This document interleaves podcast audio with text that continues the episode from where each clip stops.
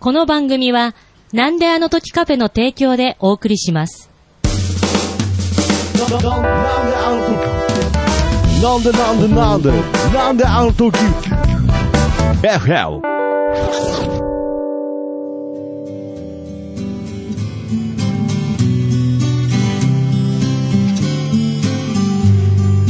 君の笑顔が素敵です君に笑顔が似合うから江口明の音楽屋は今日も始めます。はい。ということでよろしくお願いいたします。私、なんだあの時カフェマスター、徳松武史とアシスタントの、あ、ひじやんです。はい、よろ。しくお願いいたします。ということでね、はい。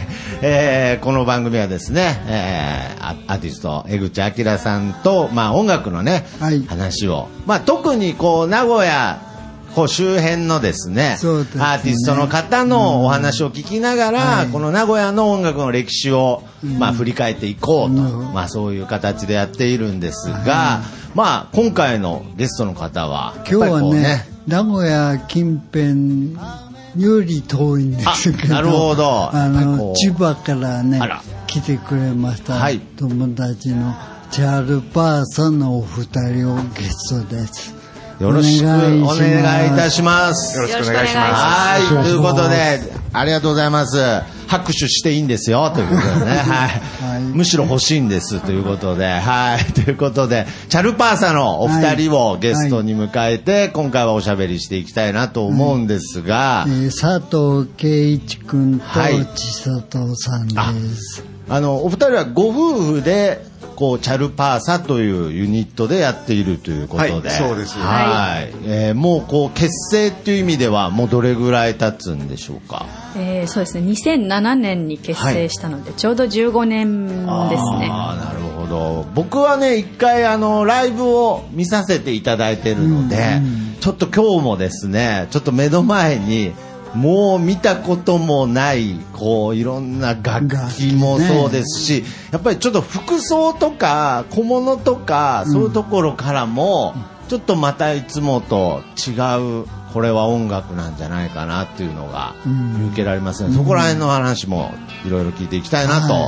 いうことなんですが、江口さんとチャルパーサさんは、こう、知り合うきっかけっていうのは、僕のね音楽のやっぱ友達で、はい。田代智也っていう人がいて、はい。彼は埼玉基盤で活動してたんですね。はい。であのー出会った時には坂上健一が間にいて、はい。で彼が紹介をしてくれたんですけどあー。はい。あのその出会った時にちょうどあの、えー田代智也はあのごち会っていうのをやっててはい。えーアジアの子供たちに美味しいものをごちそうする会っていうん。でカンボジアで井戸を掘ったり、はい。小学校建てたりしてたんですがそのカンボジアの前に、はい。アフガニスタンであ。の活動を始めたんですね。はでアフガニスタンの子供の施設でその子供たちが、えーケシの実の栽培をしてるのをテレビでやってて、はいはでそれ見て多少はちょっとあれ？違う。んじゃないの？っていう思ったんです、はい。で、えー自分たちがやっぱり食べれるものをはい。自分で自自立できるためには食べるものをちゃんと育てた方がいいからっていうんで、はい。その子供の施設の応援で野菜や果物の種とか苗をこ買って送るという作業を始めたん。でその時にアフガニスタンにも彼はいてたんですけど、はい。え K さんもその時ね一応アフガニスタン一緒に行ってそうその時はもう音楽はアフガンの音楽始めてた、あの、アフガニスタンの音楽を始めたきっかけっていうのは、もう今から四半世紀前、25年ぐらい前になるんですがえっ、と、友人で、あの、ジャーナリストといいますか、はい。えー映画のさ、記録映画の撮影やっていた、えーまあ、学生時代の友人がおりまして、で、彼が、あの、アフガン難民の難民キャンプを取材に行って、はい。で、そこでカメラを回していて、で、そこで楽器を手に入れて、で、それを日本に持ち帰ってはあ、で、私の家に持ってきて、んで私、あの、当時、アラブやトルコの音楽やってましたんであ、お前だったら弾けるだろうって持ってきてそれがこのラバーブというアフガニスタンの楽器との出会いです今お手元にあ。るラバーブという楽器なんですね。で、それ以来、まあ、あの、最初の頃はね、どうやって弾けばいいのかもさっぱりわからずに、はいもう手探りで、もちろん日本でこれを教えてくれる先生もいませんから。そうですよねはい。で、えーレコードを聴いたり、カセットテープを聴いたり、えーそれで弾き方を、えーまあ、手探りでやってたんですけれども、まあ、今から9年ぐらい前にアフガニスタンに行った時に、はい。現地のミュージシャンが、あの、えーまあ、ホテルのレストランで弾いていて、はいはい。で、あの演奏の後に、まあ一緒に行ったアフガニスタン人の人が、はい。えー紹介してくれて、はい。えーじゃあ、あの、ラバーブ弾いてみろ。って楽器を渡してくれて。で、あの、独学でやったんだけど、これでいいですか？つったら、すごくいい、お前どこで習った先生は誰なの？っていうふうに言われたんで、まあ、安心しています。なるほど。はい。すごいいや、ですね独学で、いや、けどその前にアラブの音楽をやられてたっていう話が出ましたけれど、はい。アラブの音楽やってれば大丈夫だろうって言ったんですけど、蓋開けてみたらやっぱり全く、また全然違う。全くアラブとは違いますね。なるほど。ああ、いや、けどそういう意味では、その前に、そのアフガニスタンの音楽の前にもアラブということで、はい。はい。その、チャルパーサさん、その K さんの、はいその音楽、その、遍歴と言ったらあれですが、え。やっぱり、いきなり最初からね、アラブ音楽っていう、じゃないよね。じゃない気がするんですけれど、言わなきゃダメですか？あの、結構黒歴史なんですいけど。や、そうですか。できたら、はいこの黒歴史もまとめてここでおしゃべりしたいなという、はいもう、遡れるところまで。ええはい。あのーまあ、音楽っていうか、自分で最初にレコード買ったりしたのは、あはいえーもう小学生の頃、実はグループサンズがまだ流行っていてで、GS を聴いたりしていて、で、あのーそのうちジャックスですとかね、ほうほうフォーククルセイダーズですとか、あーああいったあの、はいアンダーグラウンドな日本の音楽っていうのを聴くようになって、はいはい。で、中学に入ったら、えー中学田舎の九州の学校なんですけど、みんなもう洋楽、ロックばっかり聴いていて、そうですか。えーまあ大体流行ってたのが、もうビートルズが解散していたんで、はい。あの、レッド・ツェッペリンとか、ディープ・パープルとか、はあ。で、私はまあそういうのも好きだったんですけど、どっちかというと、はい。あの、キング・クリムゾンですとか、イエスとか、ピンク・フロイドとかは、あいわゆるプログレッシブロックっていうのにすっぽりハマって、はい。で、それ以来中学、高校と、はい。まあ、プログレッシブロックっていうのをやりながらギターを弾いていて、それはね、バンドみたいな形で。ええバンドやってました。あ。へえ、なるほど。で、あの、まあ、イギリスあたりのバンドはそうでもなかったんですけれども、あの、ドイツっていう国はトルコ系の人がいっぱいいるんで、はい。ちょっとトルコ音楽の影響を受けたメロディーが出てくる。で、イタリアのロックバンドの中にも、ギリシャ経由で、はい。あの、まあ、ギリシャ音楽、それからブルガリア音楽が出てくる。で、なん、なんだろう、このメロディーはって思いながらずっと、あ、そうか、これはトルコ音楽だったんだ、これはブルガリアやギリシャの音楽だったんだ。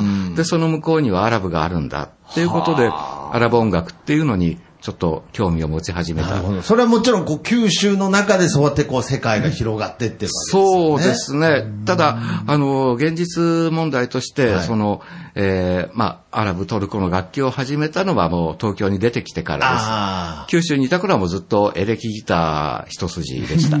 はあ。けど、そのエレキギターも弾きながら、そのいろんな国の音楽っていうのは、もう当時からいろいろ興味があったってことですね。そうですね。。中学生の頃から、あの、ね、昔、日本版で出ていた世界の民族音楽シリーズなんていうのを買って聞いてましたので、はい。だからその同級生たちと、こう、ロックとか聞いて、やっぱりなんか、こう、レッド・セッペリンいいよなとか言ってるけれど、ちょっとケンさんだけはちょっと、ちょっと違う方向性だったみたいなとこでは。も、同級生の中にもは、あガムランいいよね、なんていう中学生とか、いや、やっぱ南インドでしょうっていう中学生とかもいて教室、僕、教室でそんな会話聞いたことないですけどね、中学校で。ガムランいいよねっていう会話聞いたことないです。あ、まあ、その気の合う仲間もええいたりして、いっぱいいましたはいこう、どんどん音楽の世界が広がってってっていうことですね。まあ全体から見たら本当にもう、少数派で、まあまあまあまあまあまあね、黒歴史なんですけど。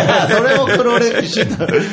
なるほどなね。中村東洋のはい流れかな。ええそうですね、それもありますね。うんじゃあそジャッの、クスが出てきて嬉しい。僕もジャックス、ルーツそうですか。いや、だからそれでもこう、たどり着く場所がね、それぞれになるんだなという感じですけど、じゃあその後東京にっていう話も出たんですが、うん。ええ。その後東京に、まあ、上京はいされて、大学ではい。あ、大学で、あ、そうするとやっぱり東京行くと、やっぱり今までこう、名前は聞いたことあるけれど、うん。見たことない、手にしたことない楽器もあったりとか、そういう形はいでどんどんこう、また音楽がうん、こう、広がっていくと。そうですね。あの、はい学校、大学に、文系の大学だったんですけれども、はい。あの、まあ、西洋音楽史っていう授業があって、はい。で、それを履修したんですが、で、その時の先生っていうのがちょっと有名な古学の先生で、はい。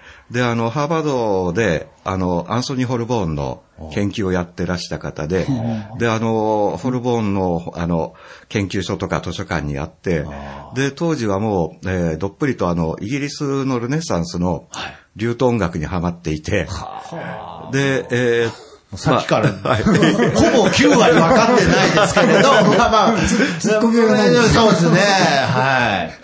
おうなるほあのど、。リュートっていうのはシェイクスピアの時代あに、あの、演奏されていた、ちょっとビワみたいな形をした楽器なんですけれども、だからまあそのオペラとかなんかそういうところとかも関係あるんですかね？えっと、えーオペラはあー関係ないですね。すいませごめんなさい。なんとか入り込もうと思ったんですけど、はい、そこはもう、もう諦めます。は。はい。いあのとにかくそう、いろんな音楽の勉強も大学でしはい。て、すいません、なんか雑にまとめちゃいましたけれど、はい。なるほど。まあ、その後、まあね、こう、社会人になっていくわけですけれど、音楽っていうものはもう常に、まあ演奏したり、ねはいはい。こう、まあ、例えば人前でライブやったりっていうことは、ずっと、うん。だから大学卒業する頃に、はい。あの、いわゆるワールドミュージックのブームが日本で起こって、で、あようやくブルガリアの音楽が CM で流れるっていう、そういう時代がちょっとだけあったんですよ。なるほど。で、その頃は本当にあの、ブラジルの音楽ですとか、アフリカの音楽とか、世界中の音楽が紹介されていてうん、で、本当あの、まあ、六本木や渋谷の、えーレコード屋さん、CD 屋さんに行くと、もう世界中の音楽を手軽に手に入れることができたっていう夢のような時代だったんですが、うん。やっぱそれまでっていうのは、まあ、例えばラジオで聞いたりとか、ええそういう形ですね。レコードをこう手に入れることも難しかったですか、そうですね。っていうか、番が少なかったですあーそれはからね。ちなみに、こう、それでもなんか聞きたいっていうので、どういうふうに、こう、例えば手に入れたりしてたんですか？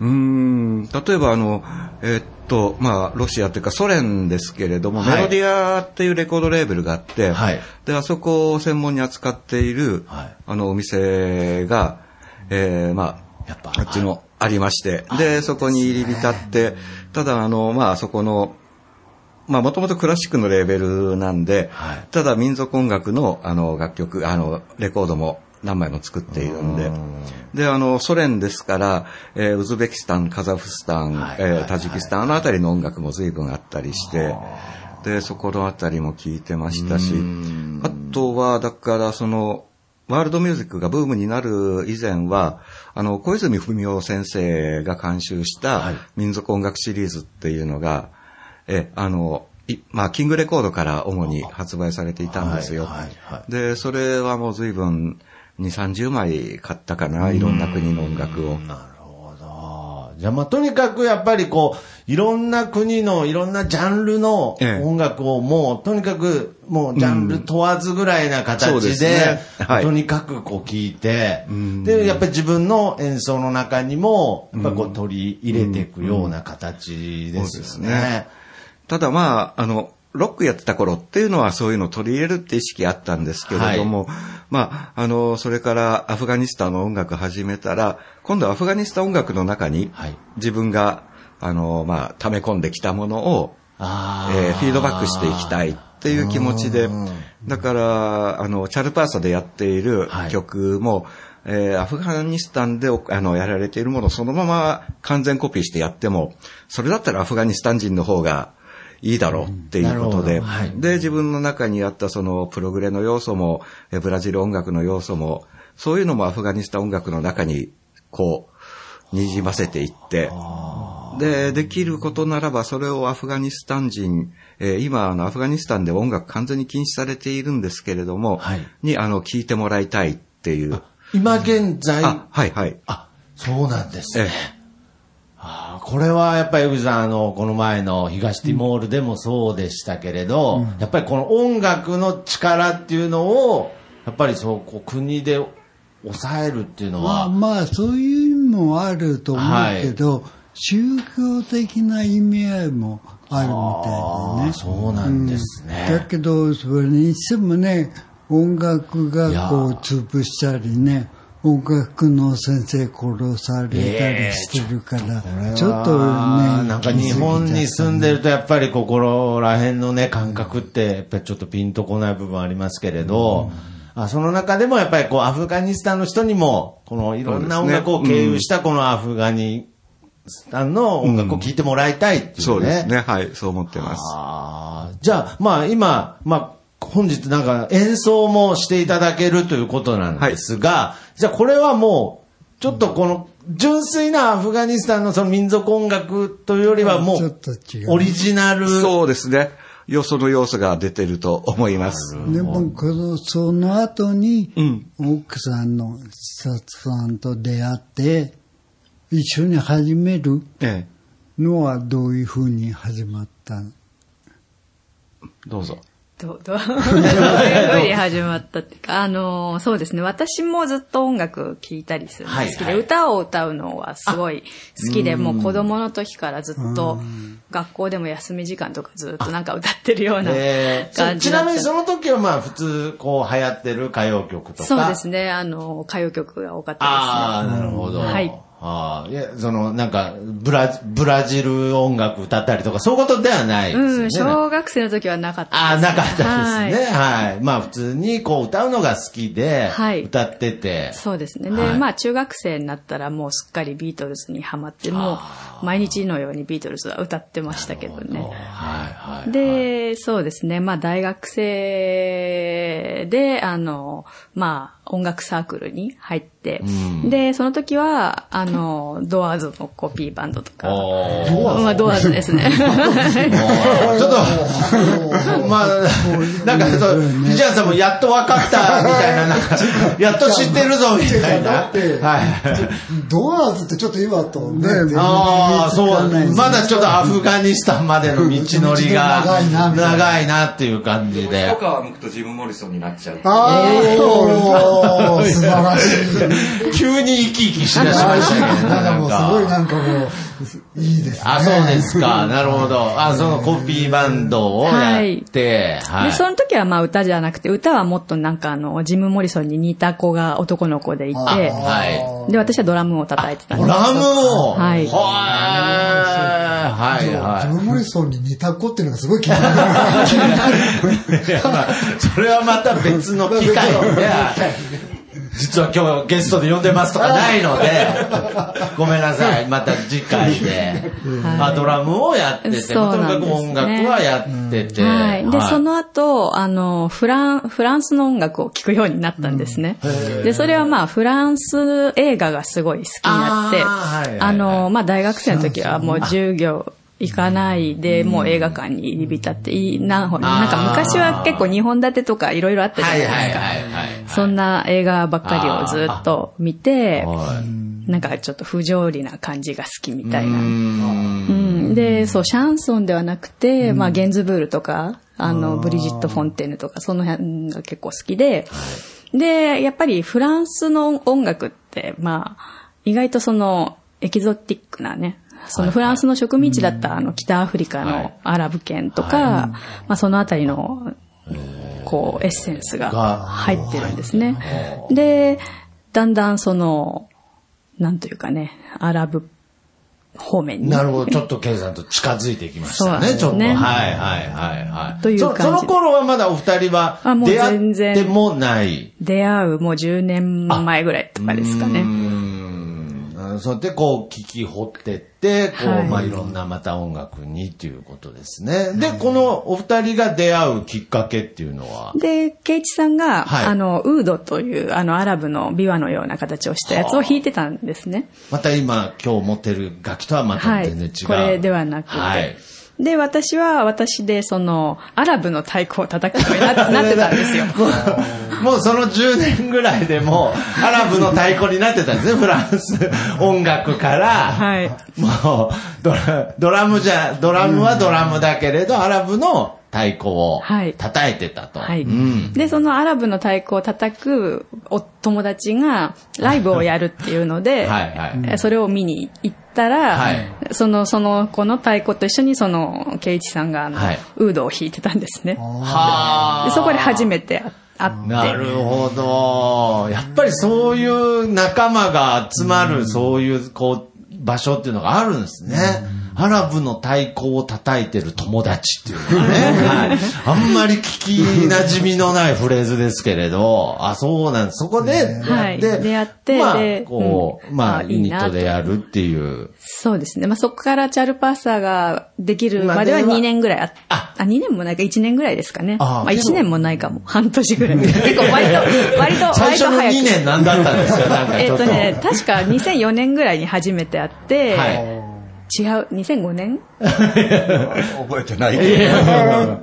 そうですね。いや、けど、これ音楽演歴の年表作ったら面白いでしょうね。だって今はまあ、だいぶかいつまんで聞かせていただいたので、気づいたらアラブの太鼓叩いてましたけれど、そ、それぞれのね。いやそうですね。ここで一緒にないるやー、だから実際その K さんも、この楽器っていう、まあいろんな民族の楽器っていうのは、今でも、こう、自宅の方には、いろいろ置いてあるんですはいか、。あの、うち楽器の墓場と呼ばれて 墓場じゃなくて、墓場じゃないですね。はい。は、もう博物館ですね、ねもう本当に。なんかあの、四季を悟った楽器たちが集まってくる。あ、なるほど。もうどうにもならなくなると、計算のもとへやってくるっていう。そこに命を吹き込んでいくわけですね。いや、そのまま、あの、そのまま、いやいやそのまま埋葬するじゃないんですよ。ただ、まあ、ちょっと悪い、悪いんですけど、今完全にアフガニスタンにはい。どっぷり使っていて、は他の楽器をね、弾いてあげられるあま余裕がなくて、機会が。うん。かわいそうだなと思ってるんで、まあ、できればね、譲っていきたいよね、少しずつ。あーまあね、絶対興味ある方はね、やっぱりこうさ、いますからね。ねそうなんですよね。で、やっぱりこの人とやり始めて、はい。あの、まあ、すごいなと思った点が一つあって、えーそうやってフランス映画を見て、えーフランス語のあの歌を歌を聞くようになったとか言ってますが、はい。あの、非常に語学的にすごく才能があって、で、えーこの人フランス語かなり流暢に喋るんですけど、全部映画で覚えたって言ってるんですよ。ああ、もう、独学夫婦ですね、もう本当にね、さっきの、あさっきの音楽もそうでしたけど、独、あ、映画を見て、そうですね。まあ映画を見て、はい。あの、あ、フランス語、だんだんなんか聞こえるようになってくるじゃないですか、言葉が。いや、そうですね、僕もその、ついつい、あーって言っちゃいましたけれど、はい、ならないと思います。はい、僕も洋、ね、洋画ずっと見てますけれど、未だに、はい、英語喋れないですから。ね、やっぱり字幕見ちゃいますよね。字幕見ちゃいます。もう、なんなら日本語吹き替え版に行っちゃいますから、はい。やっぱそういうセンスがあったんだね。まあそうですね。まあまあ、だし興味がね、やっぱりちゃんと強くあったんでしょうね。だから、二人でアフガニスタン始めて、はい。で、彼女は、もうあの、アフガニスタンの詩ですが、歌詞にもう完全に、えー引き込まれていって、で、まあ、あの、ここに歌詞カードあるように、全部現地の言葉で書かれていますが、まあ、ダリ語っていうアフガニスタンの言葉があって、で、それはあの、まあ、ペルシャ語と非常に似た言葉っていうか、むしろペルシャ語と同じ言葉なんですけれども、古いタイプのペルシャ語なんですよ。ですから、ペルシャが中心というふうに考えると、アフガニスタンはその辺境の土地にあるんで、古い時代の言葉や言い回しがまだアフガニスタンには残っている。で、あの、発音なんかも、あの、テヘランの人たちが、えー喋るのが、まあ、我々にとっては、えーイラン人聞いてないよね。えーちょっと、あの、軽薄に聞こえるような時もあって、都会っぽい喋り方なんで。で、あの、アフガニスタンのそのペルシャ語、ダリ語っていうのは、あの響きがね、すごく綺麗なんですよ。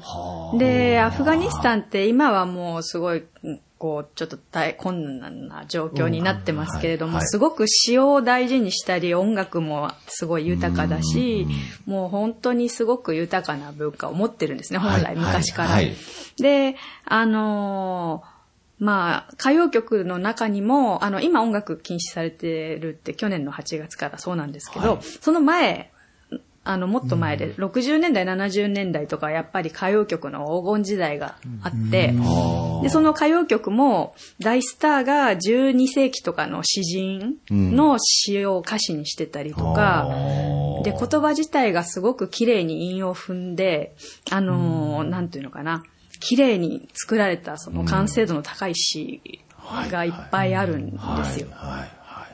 日本で言うと、はいあの、いきなりあのね、テレビ番組の歌謡曲番組に、はいえーアイドル歌手が出てきて、はいあの、平家物語を歌い始める。ああ、なるほど。なんかもうね、新古今和歌集 その時代。ああ、うそれがちゃんと現代のその音楽にはまった形でね。はあ、マロ、ママロアとかそういうことじゃなくてですまあ。近いですね。マロとは言わないマロとは言わないよね。ああ、なるほど。まあそういうわけで、あの、アフガニスタンの歌、詩の素晴らしさっていうのを、まあ彼女から私も教えてもらう立場なんですけれども、で、あの、聞いてても非常に、あの、心地よくて、まあその理由の一つとして、あの、音韻を、はい。韻の踏み方っていうのが、はいあの、非常にあの、美しく韻が踏まれていて、まあもちろん英語のね、歌も韻は踏んでるんですけれども、はいなんだろうね、英語よりもこっちの方が、あの、厳密な踏み方があるのかな。どうなんでしょうね。ああ。なんかもうでも本当にチャルパサを始めるきっかけが、ちょっと歌ってみない？って言われて、はいはいはい。でその時は、あの、まだ全然こんな言葉もわからなくうて、ん。ローマ字で書き起こした歌詞カードをそのもらって、はい。で、歌、音楽にその、メロディーに乗せて歌ったら、はい。ものすごく気持ちが良かったんですね。あ、この歌、あの、声、声っていうか詩の響きは何だろうと思って、すごいと思って、で、そう、フランス語も、あの、すごい美しくて、フランス語の歌も歌詞カードみんな歌ったりするの、すごい良かったんですけど、それよりももっと美しいかもと思って。はあ。だからやっぱりこの語学なんですけれど、やっぱ音として何かこう捉えてるような感覚で、はい。なんかこう学んでいくとか、やっぱりだから響きっていう部分に、その計算もこう素敵だなっていう部分で、こういうニットに至ったっていうことですよね。なんかよくあの、美空ひばりさんがね、そのよくこう英語が全く意味はわからないんだけれど、そのもうネイティブな人から見ても英語の発音が完璧だったっていう、やっぱりこう、音として捉えてみたいな話を聞いたことある。感覚がある人うん感そういう感覚の、やっぱ、なんかその、だからその、助動詞がどうとかね、なんかその文法的なことよりも、なんかこう、心地よさっていうもので取り入れていくみたいな感じなんでしょうね。僕も最近ね、はいあの、コピーが、あ英語あの音の楽コピーする人、はいはいはいあの、なるべく詩を見るんじゃなくて、はい聞いて歌った方がいいよなるとほど思うんだよね。多分そういうことできちゃう人だ。そうですね。だから、あ、だから僕とかだともう、I love you って書いてあったら、I love you って歌っちゃうんですけれど、実際はね、ちょっとそんなね、微妙ねに違うほわのが。っと掘った芋いじるなみたいなね。そんなことじゃないですからね。ああ、なるほど。今、I love you って出てきたんですけど、はいはいアフガニスタンの歌の中に I love you って言った時に、はい You は誰なのかほっていうのを、えー、You っていうのは恋人かもしれない。はい。でももしかしたら、はい。天井にいる方かもしれない。はいはいで、アフガニスタンの詩が面白いのは、もう一つは、あの、すごくあの、えー詩の内容が重層的なんですよ。はい。えー言葉は一つだけなんですけれども、その中に含まれている意味というのが、えーですから、例えば、あの、恋人に向けて切々と愛を歌ってるように聞こえて、はい。実はそれはあの、自分の信仰の告白で、神に向かって、私は神を追い求めているんだけれども、神はどんどんどんどん私から遠ざかっていく。ようやく出会えたと思ったら、また遠ざかってしまった。で、あの、まあ、それ実はあの、いわゆる一般的なイスラム教っていうよりも、あの、まあ、スーフィズムの考え方に近くて、スーフィっていうのはイスラムの中でも神秘主義と言われている、まあ一つの、えー宗派って言えばいいのかな、があるんですけれども、それはあの、集団でなんとかっていうんじゃなくて、はい。人間一人一人が、あの、神、神っていうよりもこの場合、天ですとかね、道ですとか、そういった風に考えてもいいかもしれないと思ってるんですが、それに向き合って、えー人とその道との関係っていうのを追い求めていくっていう、まあそれがスーフィーだと私は思っているんですけれども、でアフガニスタンの歌手が歌ってる歌っていうのは、ほとんどがそのスーフィズムに基づいた、で、まあ、私と汝、お私とお前、そのお前っていうのが、えー恋人かもしれないけど、神かもしれない。神かもしれないけれども、恋人かもしれないっていうふうな。それはやっぱりこう、アフガニスタンのその、聞く、聞く手も、やっぱりそういう思想のもとというか、その同じね、詩とかでも、そういうと、いろんな、そおのおのの捉え方をするようそうな、ですねそういう文化みたいのもまあ、ああるのかる種の自然信仰の世界に通じる部分があるよね。ですね。だから、スーフィズムを辿っていくと、あの、イスラム教以前の、あの、ゾロアスター教ですとか、マニ教ですとか、そういった、あの、古い信仰が見えてくることがあって、で、えーそこでさらに、あの、イランの一番古い、えーまあ、宗教、宗教っていうよりも、えー神話があるんですが、シャーナメっていうね、あの、フェルドゥスイって人が、えー書いた本にも出てくるんですけれども、あの、基本は日輪なんですよ。太陽。太陽からあ照らされて、えー人々が生きているっていう。で、えーその、ですから、イランですとかアフガニスタンでは、はいその太陽の運行っていうのが生活にものすごく密接に結びついていて、で、お正月っていうのが実は春分の日なんです。はい、はあ、おうで、えーところがその、春分の日をお正月にするのはアフガニスタンとイランと、あとはあの、その周りのイラン文化圏の国だけで、で、えータリバンなんかはもうあの、原理主義ですから、その、春分はお正月じゃないっていうふうに言って、で、その春分の、えーお正月を祝っていることに対して、はい。えータリバンは非常に反対していると。えで、その春分を祝うっていうのは結局あの、えーまあ、太陽の運行っていうのに、えー人々がどれだけ密接に関わっているかっていうことに通じていくわけなんです。そうね、アフガニスタンのちょっとカレンダーの話をすると、はい。春分の日始まりで、はい。あの、12星座の占いにある星座あるじゃないですか。はいありますね。で、はい。あの、3月21日、その、まあ、い1か20日とか、ちょっとその、太陽がそこを、春分点を通過した瞬間で年によって変わるんで、はい。日にちがちょっとずれたりするじゃないですか、はいはい春分の日。はいはい。で、そこから、その次の太陽がお牛座に移動するまほで、う。そのお羊座に太陽があるところをはい、1月。はあで、だから日本、12星座の各月が、はいその、1ヶ月、2ヶ月の、その1月2月のあ単位なんですよ。あ、そういう形になってるんですね。そうなんです。それで、月の呼び方あも、あそのお羊月、へーお牛月、双子月、蟹月ってなってるんですよ。はあ、あ、そういう捉え方なんですね。そうなんですへ本当の太陽暦っていう。え。そうなんです。いやー、そういうことですね。はあ。やっぱりこれじゃあ音楽もやりながらやっぱりその裏にあるその文化だったり、まあもちろん語学的なこともそうですけど、その文化的なこともやっぱりどんどんこう掘り下げていくのは、そうねもう、もう好きというか、まあ自然にそうなっていくっていう。ただ本当インド文学、あ、インド音楽やってる連中は、はい本当にインドの神話ですとか、はいあの、インドの哲学とかに詳しいですし、あ、そうなんですね。うんあのまあやっぱそこはセットみたいなところがあそうるんですかね。ですね。それを理解していかないとと、あの、音楽の本質に。まあ、ロックやっててもね、あの、ビートルズがなんで出てきたんだろうって考えちゃうじゃないですか。まあそうですね。で、あの、リバプールで、なぜ彼らが生まれたんだろう、当時のリバプールっていうのはどういう街だったんだろう、なんてとこまろあ多分、が分かって、ジアンさんそこまで掘り下げてなさそうですけどね、なんか。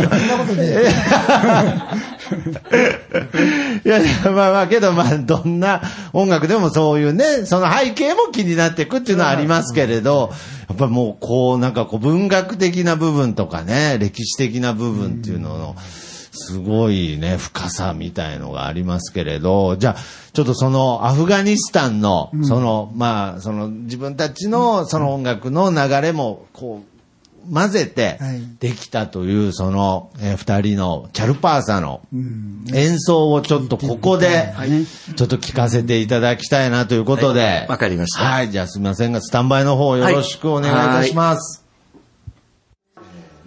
はい。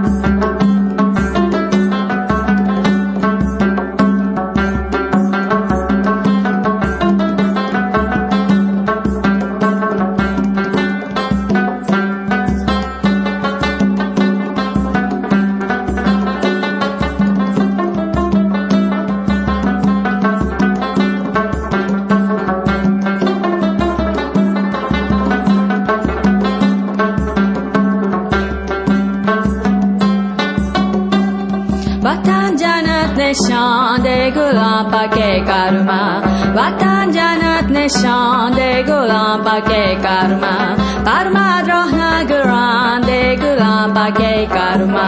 Karma rohna grande gulam pakai karma.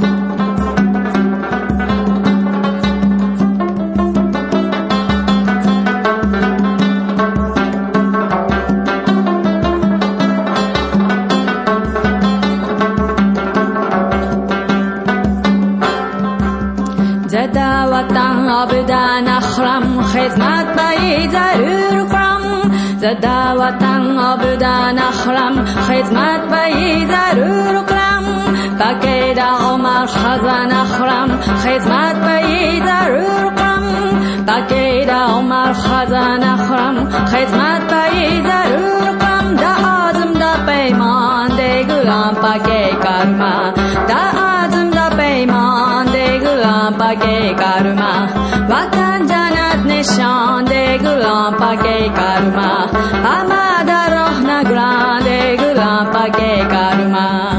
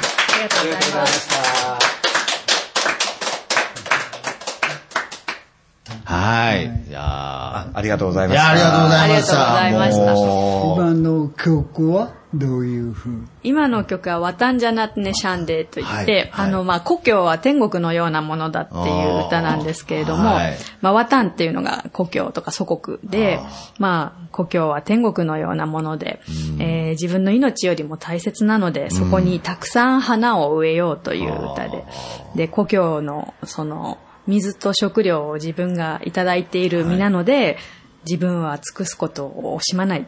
たくさん花を、そして植える決意をしている。で、その自分はちっぽけな小鳥で、その故郷、祖国は花畑である。で、全力で命や財産をかけて守ります。で自由なアフガニスタンにたくさん花を植えようという、あの、まあ、1970年代ですかね、の歌なんですね。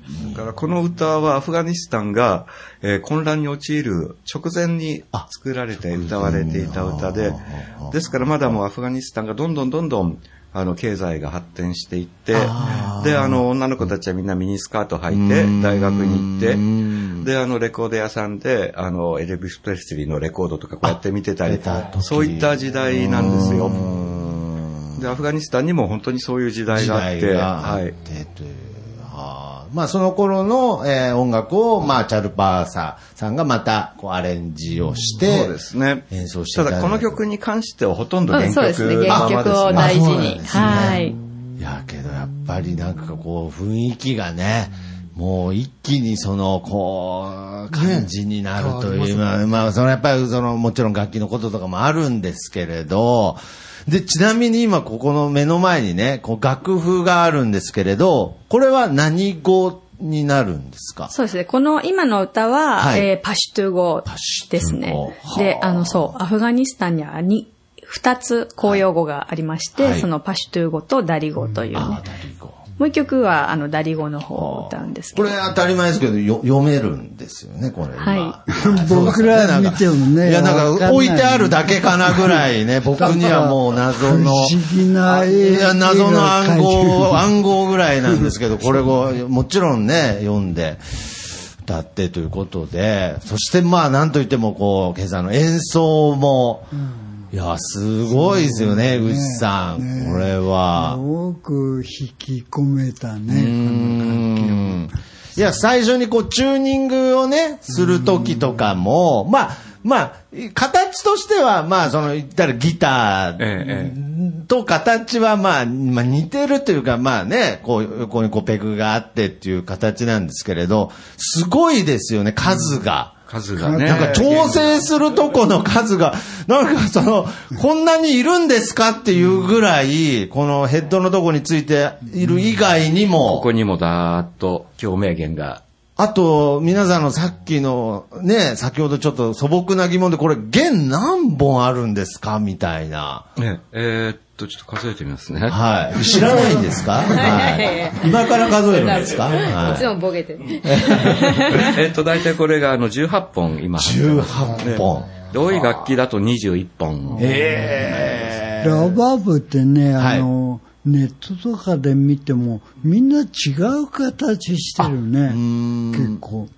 同じ形あんまりない。えっとね、アフガニスタンのラバーブはんこの形なんですよ。はいはい。ラバーブって呼ばれる楽器が世界中にあって、ああ。例えばあのエジプトからチュニジアまで、急奏楽器、弓で弾く楽器のラバーブっていうのがあって、で、あとはあの、えー中央アジアの方に行くと、えーまあ、ウズベキスタン、タジキスタンでも使えますし、中国のウイグル自治区、ウイグル自治区って言い方あんまり好きじゃないんですけれども、えーウイグルの、彼らが使っているのはラバープと言います。で、あの、えーあとはインドネシアのガムランで使われている楽器。これはあの、やっぱりラバーブ、ラバーバっていう楽器があって、で、形はもう全部違っていて、えー例えばその、まあ、北アフリカで使われている楽器は、えーチュニジアのやつはこれにちょっと似てるんですけど、もっと小ぶりで弓で弾く。で、エジプトの楽器は、えー例えばあの、丸や四角いボディに皮を張って、で、あの、スパイク、あの、えーなんて言えばいいんだ、あれは、竿？ネックをスパイクさして、で、あの、うん、あ、ネックをまあ、貫き通して、で、そこに3本の弦を張る。で、えーウイグルの楽器は、えー丸いボディにネックがついていて、で、そこにちょっとした角、飾りがついていへてー、で、3コースの楽器。で、それが中国に伝わって、あの、三弦とか三線という楽器になります。で、それが沖縄に伝わって、三振になります。で、それがあの、日本に伝わったのが三味線です。だからこれ三味線のルーツなんですよ。ああ、そうなんですね。まあ、そう、音的にも、なんかちょっとそういう感じもね、はい。まあまあ、ここととか、なんかそう、そう、ちょっとそういう感じの音色にも感じたんですけど、いやー、ちょっとね、これあの、パルサー、あパルチャーサさんが、チャルパーサー、もう急、もう、わかんなくなっちゃいました。なんか、いろんな知らない言葉聞きすぎて、ちょっとごめんなさい。チャルパーサさんが、ちょっとあの、次にね、まだライブの、えー予定があるということで、あの、ちょっとまあ、その、帰る時間があるので、なんか若干、一つだあ、け一ね、つ、いやいや、それ一つだけも命取りなんですけれど、これ、これもう終わらないなっていうね、僕のよ、よもうあの彼らはいはいはが、えー去年の暮れ、えー日本のアフガニスタン音楽協会はい。っていうのを立ち上げた、ね。はい。これはそのことをちょっと聞きたいなと思って。ああ、そうわかりました。はい。あの、日本アフガニスタン音楽協会っていうのは、まあ、英語で言うと、あの、えー、Japanese Association of、えー、ムズヒキアフガニスタンっていう名前で、ですから日本とアフガニスタンがくっついてるんじゃなくて、日本でのアフガニスタン音楽の、えー、アソシエーションって意味なんです。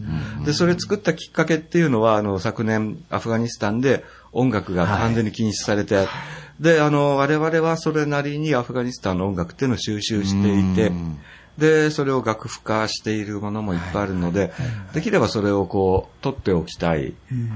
で、あとあの、YouTube に今、いろんなアフガニスタン人の、あの、かつての動画がありますけれども、きっとこれあの、えーそのうち、えーまあ、タリバンの連中によってかわからないけれども、なくなっていくものもあるだろうし、それをできるだけ記録してい記録きたい。して残していきたい。えで、それを、あの、まあ、いつかまたアフガニスタンに返せる日が来れば返したい。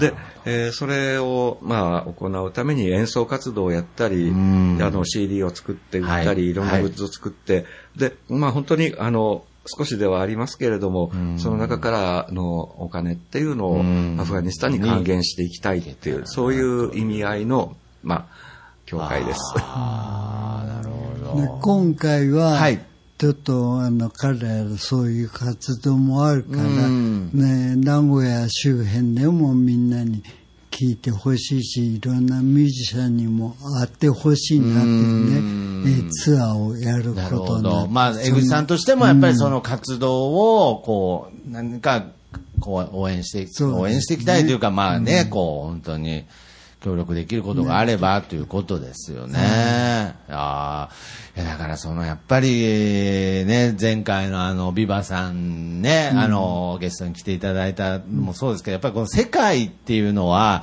やっぱり僕、日本出たことがないので、やっぱりそのいまいちその音楽を例えば禁止されるっていう感覚っていうのが、どうしても体感として得られないんですけれど、けどやっぱりそういう事実があって、やっぱりそれをなんとかその現地で残せないものを意思を継いでこう残していきたいと。そうですね。それを、そしていつかまた返し、返したいというね、そういう思いで、こうや結構ね、アフガンってルーツ的な要素を持ってるかなと思うんで、僕らが普段やってる音楽の根っこにあるものでもあるかもしれないですよね。うん、それやっぱり大事に。江口さん自身もこう聞いたりすることはあるんですか？あこのういろんな。直接アフガンの音楽は僕は知らなかったけど、はいはい僕はアフリカの流れでね、やっぱりブルースとかそのジャズとか聞いやっぱり通じるものはねあると思うんですね。ということで、まあ、そこやってくれてるからね。なるほど。うん大事にしてほしい、うーん。じゃあまあ今後もそのライブ活動、まあやっぱりこう音楽としてはもう今、そのね、えーこうこ、これからも、もちろん、えーと、すいません。なんかもう急に、急になんか、急に頭がね、あの、アフガニスタンの音楽を、まあ、中心にやっていきたいなということで、はい。ちょっとね、聞きたい話の、また多分ね、ことへ来てもらいました。また、また、また来ます。あの、今度は3時間分ぐらい取っといてます。近所に住んでる人みたいな言い方してますけど、今日千葉から来てますからね、また今度じゃないんですけれど、まあけどぜひそういう機会も持ってですね、多分聞きたい話の10分の1ぐらいしかまだ話せてませんので、ぜひあと7時間分。7時間はい OK ですまた、えー ちょっとね、録音できるのを楽しみにしております。あと、あの、2曲目の、ちょっと、ですね2曲目の話だけちょっと、これ、本当の、本当の本当の最後なんで、はい。はい。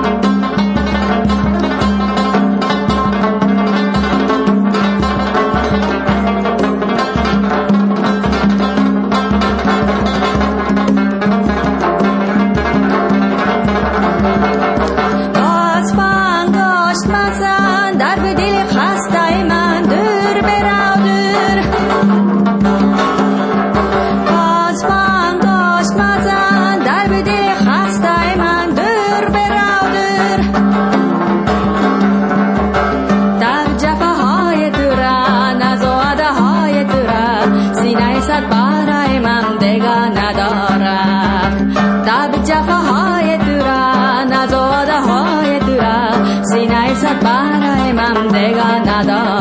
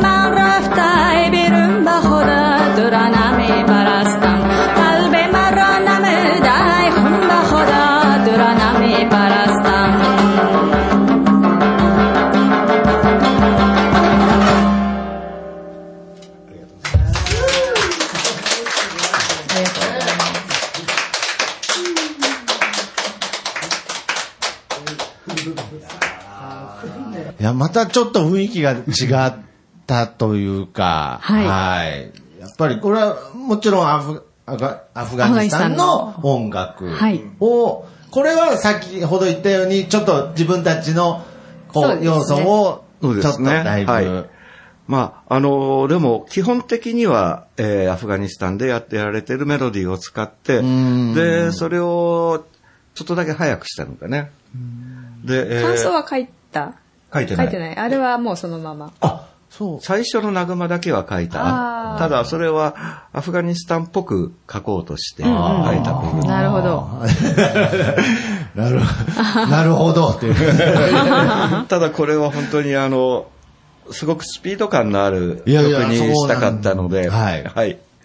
で、よく指がもつれてしまいます。いやー。だからそのね、ひじやんさんもなんかこうロックっぽいなんていうお話をしましたけれど、途中のケイさんのこの早弾きのところとか、やっぱこう指、左もの指もこう、バンヘイレンかみたいな。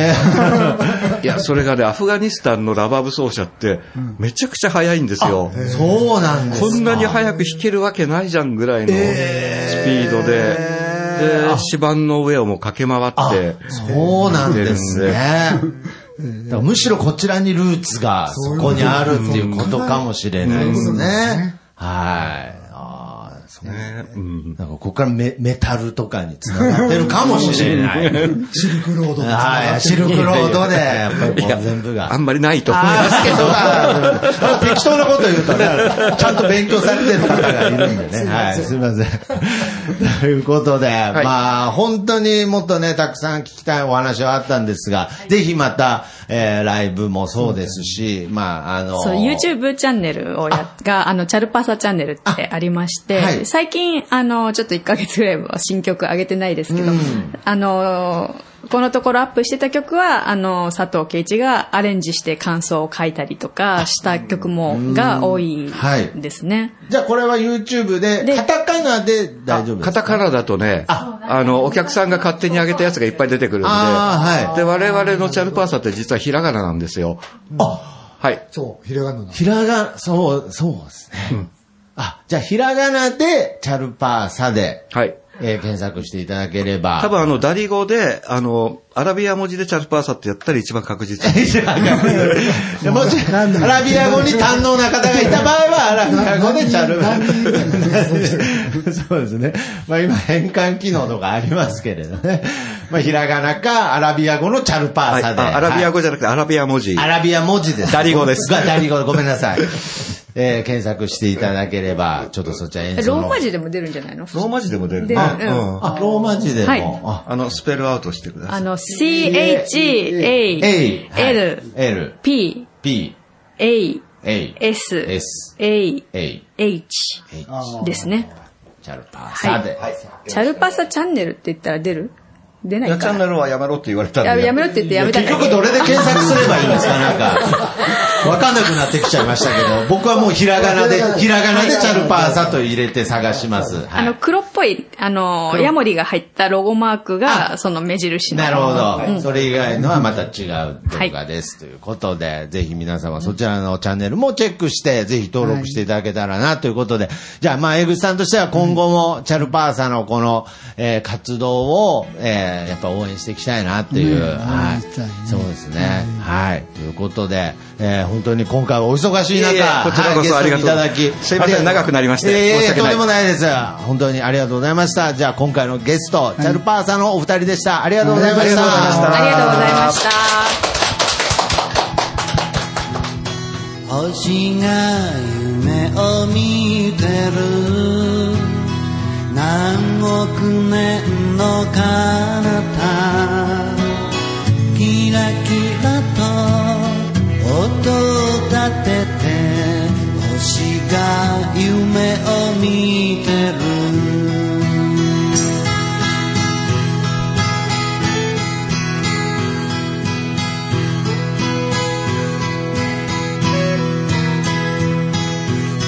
波が揺れているのは魚たちの狩り場。